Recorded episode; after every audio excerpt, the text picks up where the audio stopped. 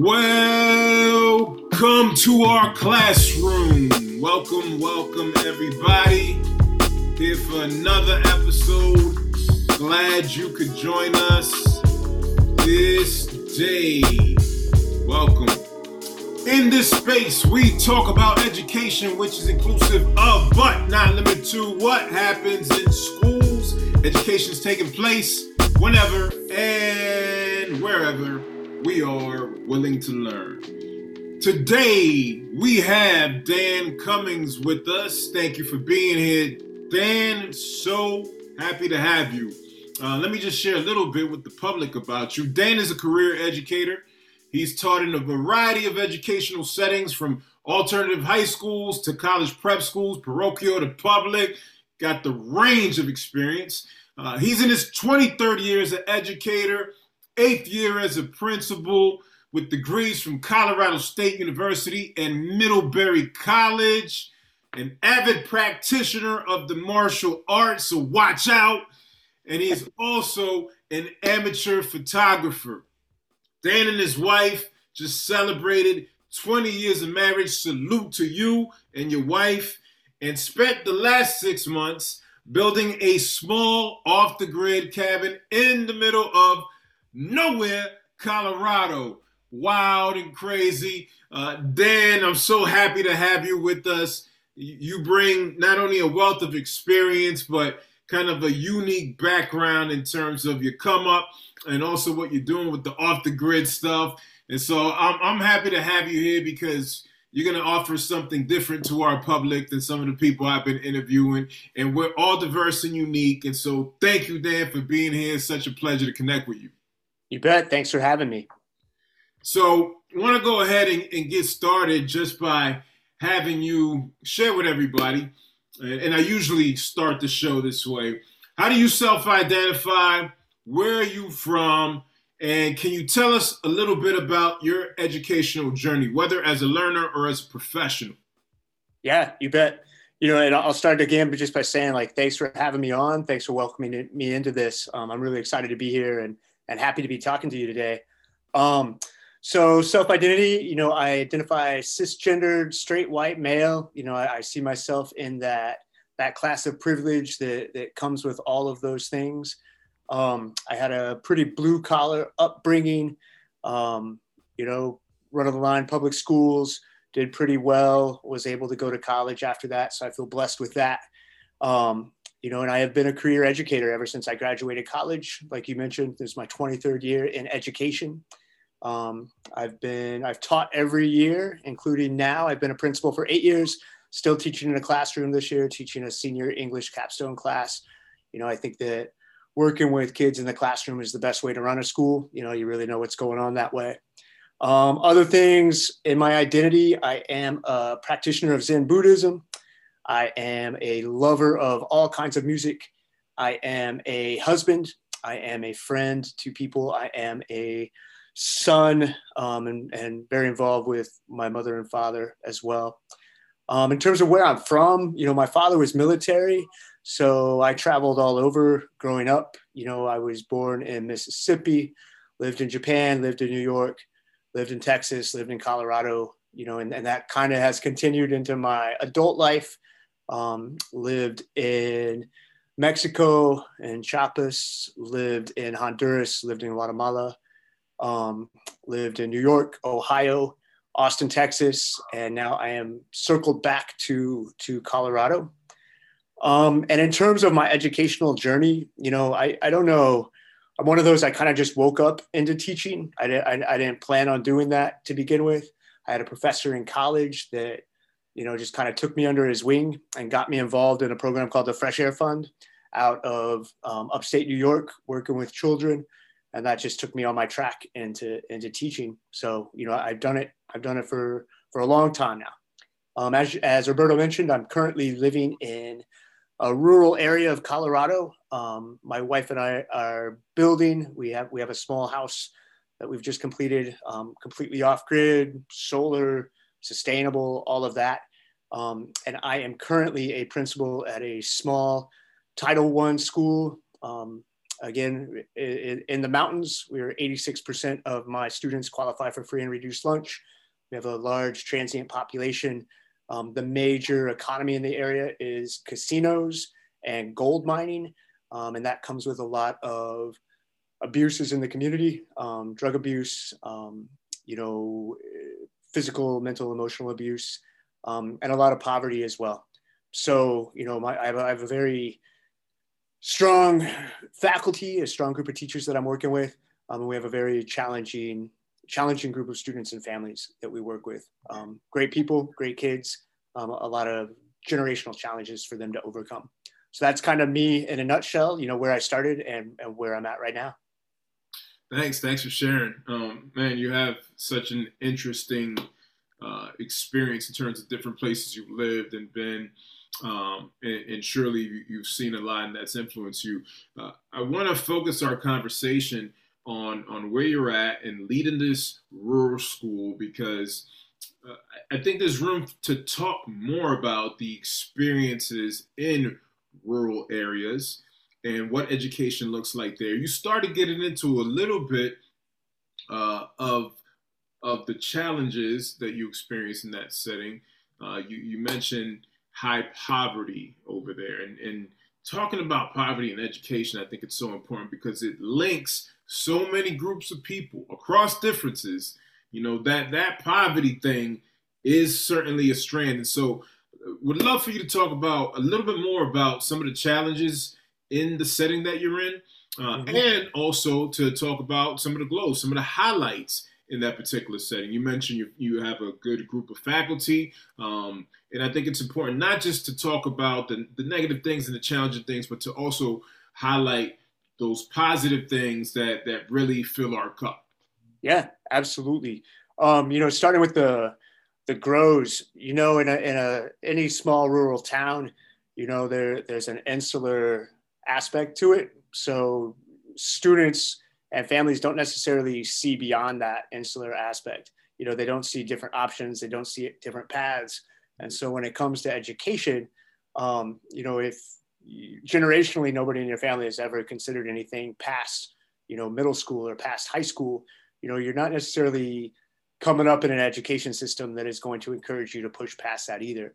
So, you know, in, in a lot of small towns, and I'll speak for the district I'm in right now, you know, not a lot of parents have high school diplomas necessarily, or not definitely not a lot of parents have gone to college. So, you know, trying to get students to buy in and understand what education can be um, is a challenge because they're they're only hearing it on one side of their lives. You know, the the time they spend at school is very limited compared to the time they spend with influences outside of school. So, you know, getting them to understand that that it could open doors if they pursue it in a certain way is, is a challenge. Um, so you have that that generational that generation gap of you know how an education can benefit you. you. You also have the you know maybe and this is I don't know it's my opinion. You also have the controversy of you know public education isn't necessarily designed to benefit people in poverty or people in rural communities. You know it's it's been designed for historically for you know elites is where it started. And and you know we have a great education system in this country because we do offer it to everybody. Um, but it, it's also a very failing education system because it's not offered equally to everybody. You know equal access is not equitable um, as we all know. And so that affects students in, in rural communities in, in, in, a, in, a, in a lot of different ways. Um, you know I could, I could go on for days about that. You know you have a lack of you have a lack of opportunity as well. You know, whereas in a in an urban environment, perhaps you have access to community colleges, you have access to partner with other schools, you have access to partner with other businesses or, or other opportunities for the learning. In a small rural town, you know, my total student population for a six through 12 school is about 200 students. You know, our, the entire area maybe has, you know, I, would say 5,000 people in it, you know, and that's over 20 square miles. A lot of that is farming um, not a lot of access to, to opportunities outside of school. So, so we get a lot of students that come in with a, you know, a lack of a foundation, um, a lack of a direction and, a lack of voices, you know, telling them where they could go or what they could be. Um, you know, addressing that poverty piece of it, being a community that's based in in casino money and mining, there, there's a huge amount of transients. You know, we have students coming and going, we have families losing jobs. Um, we have a significant lack of available housing because there's literally just not buildings up there. Um, and similar to, I, I, would compare it to like a resort town, um, you know, whether that's on a beach or, or in the mountains somewhere, where a whole lot of people come in as tourists and a whole lot of, of people with money um, have vacation homes and they, they come in and they take advantage of the area and, and they take advantage of the beauty that it offers and the, the activities that it offers for you know one or two weekends a year. Um, but what they leave behind is is unaffordable housing for those of us that live there. They leave behind you know seasonal work for the people who pass who are passing through looking for jobs. Um, they leave behind um, not a whole lot generated in property taxes not a whole lot of support for school boards not a whole lot of community involvement um, because the people left behind who are living there, um, you know, they're, they're, they're, living in low income housing, they're living in hotels, they're living in trailers. Um, some of my students are living on the street, um, which you don't think about that when you think about a rural community, but the, the, the poverty is the poverty is real, and, and that's a, a, significant challenge for all of my for all of my students. Um, man, I said a lot there, but but let me let me summarize that. Is is I, I think the biggest piece of it is that that lack of that lack of access. You know, and our school becomes a, a center to a community. It, we become a resource. Like our, our biggest job is is providing food for families. You know, and education takes a, a, secondary role to, to making sure kids are fed, you know, to making sure kids have access to healthcare. Um, so that, that, that's a, that's a big grow, you know, that, that's a big area. Um, in yeah, terms of what's going well, uh, when you don't have when you don't have the basics in place, it, it's hard for you to you know focus and say like, oh yeah, yep. you know, I'm really tuned into my education. I'm like, no, nah, yep. you're hungry. You need to be fed. Matt, yeah, Maslow's, you know, classic Maslow's hierarchy. You know, when we get kids coming in and they haven't slept, or you know, the other big piece of it, Roberto, is like you see like our, our elementary school full full classes you know, our middle school pretty full.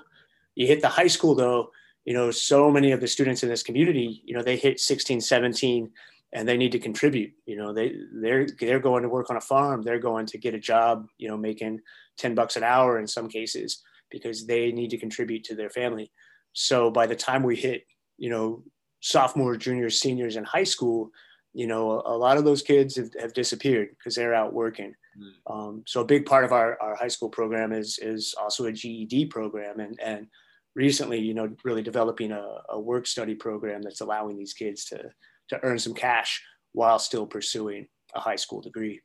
Yeah, and again, this this theme of poverty it's a strand that I wish um, communities across the nation that are tackling this would really connect and and build and share stories and experiences because you're saying a number of things that remind me of uh, schools and areas in which I've served and, and you've served, uh, but with a different different population. Um, and yet there's this commonality when it comes to this poverty piece. Um, so thank you for sharing that. And yeah, you bet. You know, listeners are, are really processing this and considering ways in, in which we could help build down, um, take down, kick down the walls that separate us and, and connect uh, across communities, across these differences, with the hope of like being able to eradicate poverty and give people greater access. Um, so we heard, you know, you shared about these grows and these challenges. Want to hear about some of the glows? Want to hear about some of the highlights? What what's you know what's filling your cup in this particular setting? Yeah, absolutely you know, I, I, mentioned a second ago, I have a great faculty. Um, you know, people people are in it with their eyes open. People are involved. People are, you know, very focused on what's good for kids and for families. Um, you know, they're they're not getting paid what they should, just like any other teacher right. out there. Um, but their heart is in the right place, you know, and they come every day, really, really wanting to work with kids, you know. And, and I put like again, just to be clear, when I talk about poverty and I talk about families, these kids and these families are they're good people. You know, they're they're in a position that they don't, you know, they don't necessarily see beyond their circumstances, um, but they're good people. The kids are hilarious. The, the kids are a lot of fun to work with. um, the, their families as well. They're, they're very supportive in one way. They, they appreciate what we're doing at the school, which, you know, you don't find at every school. You know, in some schools, you know, in, some, in my experience, in some schools, you know, there's a, a bit of entitlement or a bit of expectation. Um, you know, most of our families and, and, most of our students don't have that entitlement. They, they really appreciate what we're trying to do, even if they're not able to engage it in at a level that uh, I would hope. Um, so yeah, you know, just the day to day is fun. You know, just the day to day of this school is is exciting. You know, it's exciting to be a part of in, in, a very positive way. I think that you know, in the past year, um, you know, middle of COVID, somewhere in there, um, funding started freeing up. There started to be a lot of a lot of grants, a lot of federal monies going out there to, to try and address, um, you know, the the consequences or, or the results coming out of, of COVID 19 pandemic. And one of the big glows that we have in our district right now, um, here in the state of Colorado, the governor released a, a, fairly large grant program to address needs and, and you know, earmark that for rural communities. And, you know, me and, and a couple of my colleagues wrote a grant and we're lucky enough to be a recipient of about $1.5 million um, last January which is directly going into our school to build a, a career a career and technical education program that, that was non-existent. So I'm, I'm super excited to be a part of that. That's going to be a huge boon to the community. Um, we're really working with with the community and, and the way we develop that. Um, for instance, one path we're taking is we're creating a construction trades program. So, and it involves building a, a brand new building for our students where they will be able to, you know, learn hands-on construction trades um, on the campus um, and, and, kind of augmenting that, you know, an ancillary benefit is that they're going to be building um, small, tiny, tiny homes in this construction trades building, which the city that we work with um, has already donated land for and won't be offering hookups for. So, you know, the sustainability of the program is that we will be building tiny homes, which then go into the community for low income housing you know, for families in the community that need that. So I'm really excited about getting that kind of program going, and I'm appreciative to the the federal monies that you know the state is is divvying out for this sort of thing. I'm, I'm glad that they saw us. I'm glad that they understand. You know, we can't wait. You know, we can't wait ten years to fix what's going on. We need we need some help right now. So that's pretty that's pretty exciting. That's um, and I would add, you know, just like I said before, um, one of the one of the positives in in the school I'm at right now is that people recognize that we are really a community service. You know that, that we're there to help families, and that the education piece is a part of that. But at the end of the day, you know, getting kids and families connected with social services is equally or more important in some cases than you know than our our math curriculum, I guess. And and people understanding that and having that common vision, you know, really makes it really makes it go pretty smoothly that's a that's a big plus. That's great. That's great. Congrats on that 1.5 million dollar grant. Thanks, man. Yeah, it's a big deal. You know, kudos to you and your colleagues. Uh, would love to see more schools across the country focusing on helping our young people develop skills, especially trade skills. That's right. Uh, open up all types of opportunities and present them on career paths that uh, might be better suited for them because that's right. Everybody does not learn the same way, so that is awesome. And then that, the, that comes back to that, you know, like public education, you know, with that idea of, you know, me growing up the way I grew up, um, you know, that idea of college was always kind of in my mind. You know, that idea of college was always a, a conversation, right.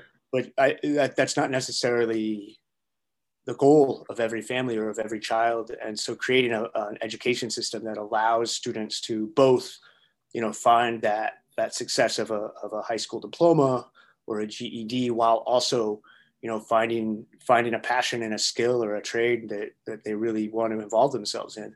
Um, you know, not separating those two, not making it this or that, but, you know, we can do both of those and, and value what value what some of these students you know want to do. You know and again i'm sorry if i'm derailing but but again in, in a rural community like ours access that we don't have a community college. You know we're we're four hours from the nearest you know university and college but we do have access to construction and trades jobs. We do have access to culinary arts pro, uh, opportunities. So you know trying to m- meet the students where they're at you know, and give them a reason and give them a, you know, that that basic public education that also prepares them for something that is realistic, that for something that is there for them to grab onto.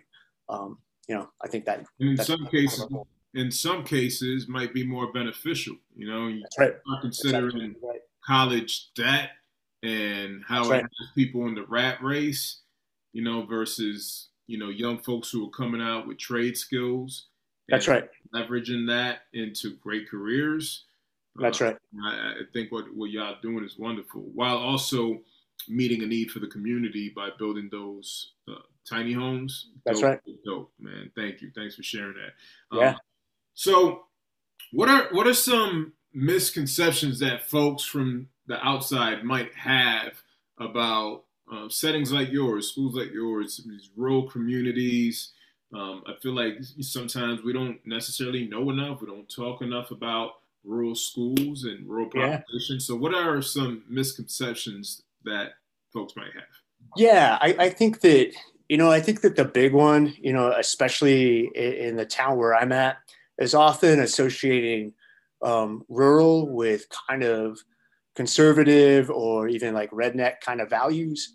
Um, I think that that is, you, you know, stereotypes come from somewhere but I, but I also think that the way technology and social media and access um, online has um, changed that, you know, changed that even in, in my lifetime. Um, you know, my families are not all conservative. Um, my families are not all redneck farmers. My families are not all, you know, just this, you know, very, very small box of people. Um, you know, of all the schools that I've ever worked at, the school that I'm at right now has the largest population of gender nonconforming students. You know, it has the largest population of the LGBTQ plus um, community, you know, percentage wise that I've ever seen in any school. Um, you, you, you do have a lot of open mindedness. You do have a lot of what would be considered liberal values and, and progressive values. Um, you know, and, and, yeah, a lot of that is, is overlapped with the mining community and is overlapped with you know a, a very Republican leaning county overall. But you know, I, I, think a lot of people think that everybody in the community and everybody in the school, you know, leans one way politically, and that's just not that's just not the case. Um, a lot of very open-minded people up here. Um, I, I also think, and and and maybe this is again the outsider thing, but you know, when we talk about outsiders coming into our community, they're often vacationers, they're often tourists passing through you know, and they see a very pretty, a very beautiful Colorado mountainside and, and they have very nice meals and they stay in very nice hotels, you know, and, and I think they see the quality of living up here um, with some rose colored glasses. Um, because once, you know, what they don't see is, is where the, the people serving them breakfast actually live.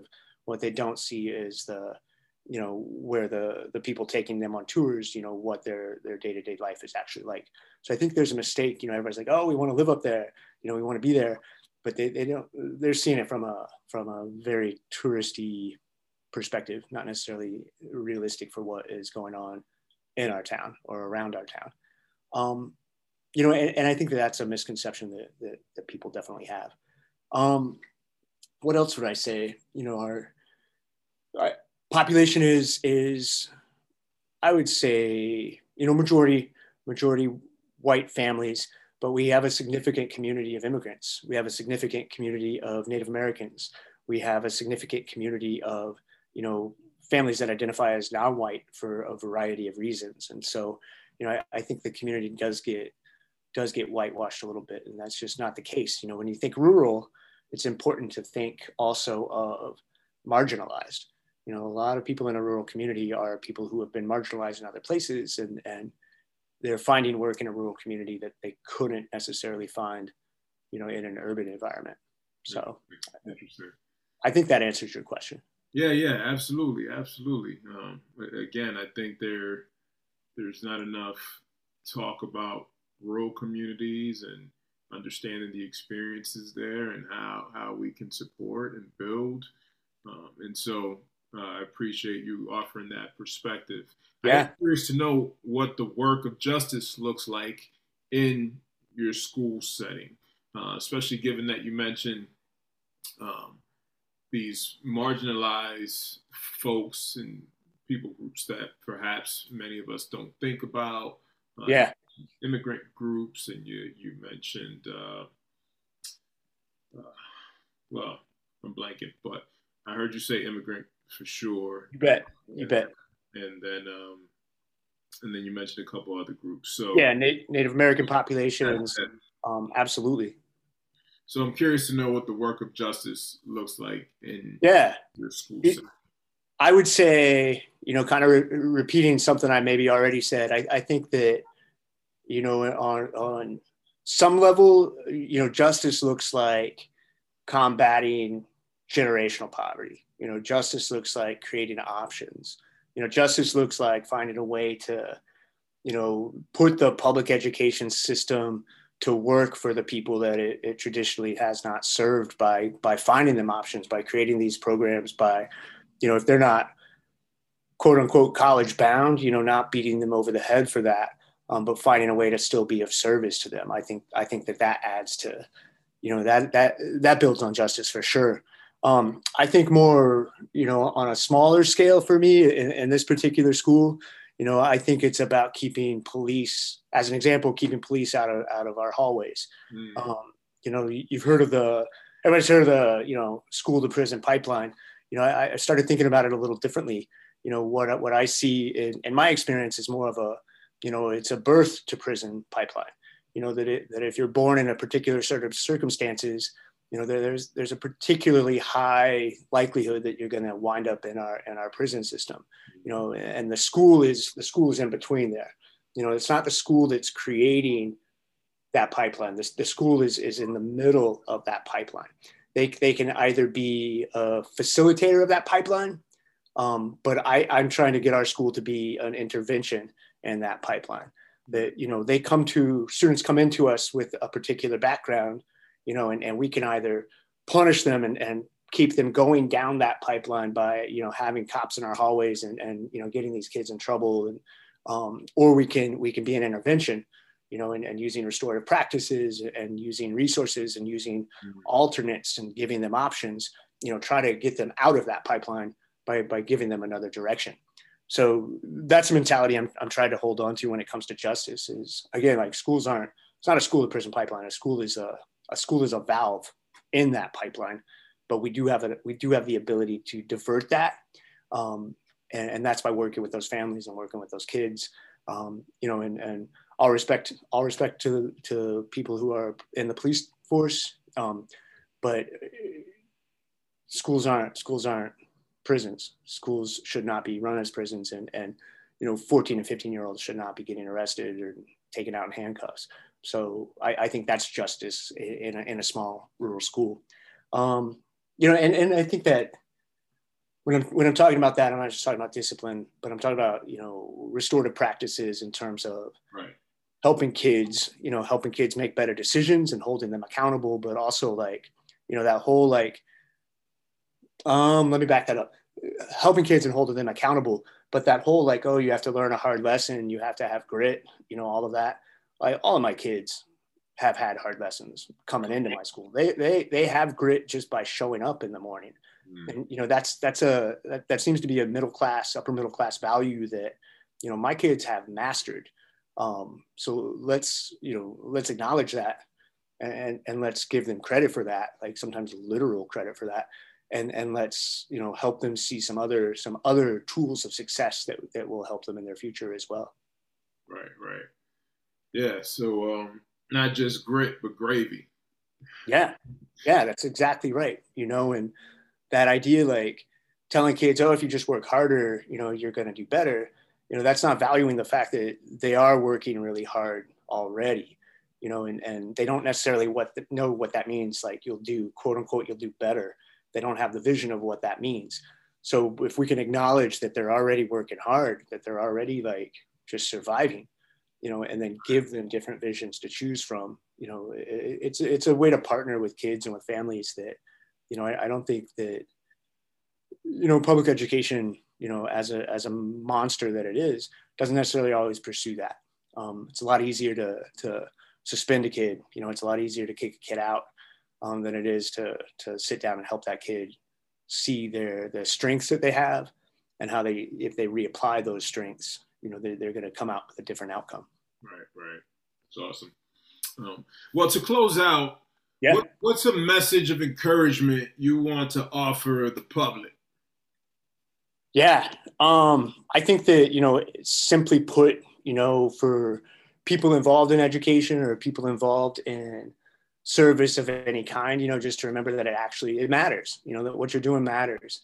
Um, plenty of times you're going to come home plenty of times i come home you know and i'm beat down and i'm tired and i'm exhausted and and you know the the ideals go away. So remembering that um, nothing is a small fight you know that everything everything actually matters when you're doing this kind of work you know i, I remember a it's an old story like i uh, you know everybody's heard it um, guy walking down two guys no sorry let me start the story over guy walking down a beach um, and he sees this, this, this woman walking up in front of him, you know, and, and the beach is just littered with jellyfish that have washed up on shore. You know, there's some some migration. I don't know what's going on. All these jellyfish up on shore. Um, and you know, despite the fact that those jellyfish might, you know, sting them a little bit, the the lady is walking down and she's picking up these jellyfish and she's throwing them back in the water as far as she can. You know, she's throwing them way back out there. You know, and the guy walking behind her is like, you know, that's that's really nice of you, but look at this beach. You know, it's full of these jellyfish. Um, you're never going to be able to save them. You know, how do you think you're you're making a difference? You know, and the lady picked up another jellyfish, and she said, you know what? I can't save all of them, but this one matters, and what I'm doing matters to this one. Hmm. And she throws it out in the ocean.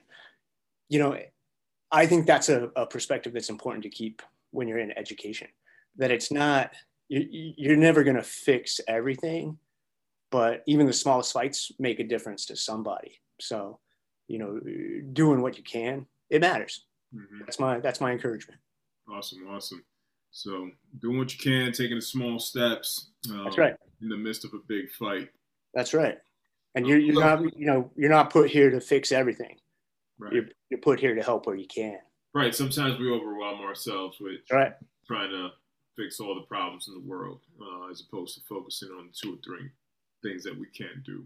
That's right. Thanks for that encouragement. Yeah. So we you started by talking about you know a house you built off the grid and whatnot, and you know I, I usually want to try to encourage people to follow my guys, but then like you're off the grid, so how can we follow you? How well how can people stay connected to you? Can, oh man, can people stay connected to you? that's that's hilarious. You know, it's like you're saying, like I, I definitely fairly reclusive. Um, you know, I, I told you the story about not knowing what IGTV was and then realizing right, right. Instagram. You know, I, I am on Instagram. Um, it's it's D Cummings zero zero. Um, it's more of a personal account. I'm I haven't really used social media professionally, although everybody keeps telling me I need to. I have a good a good friend, um, Tom Gibson you know, and he's constantly. Oh, yes, Gibson Education. yep. You know, he's constantly telling me I need to get my voice out there. And, you know, maybe I'll do that at some point. I guess I see myself like more of a grinder, less of a rainmaker. You know, I'm doing the work on the ground and, and I don't know. I'm, I'm not very good at the, the bigger picture, like inspiring people and getting the word out there, like, like you or, or, or like Tom. Um, you guys are great at that kind of stuff. So I don't know. I think it speaks to the point of what we discussed earlier in terms of different tracks for for yeah different yeah. right for our youngsters. Like That's everybody, right. You know, I don't even want to see everybody doing this, right? If I see That's everybody right. doing this, then I'm probably going to pivot and do something else. That's um, right.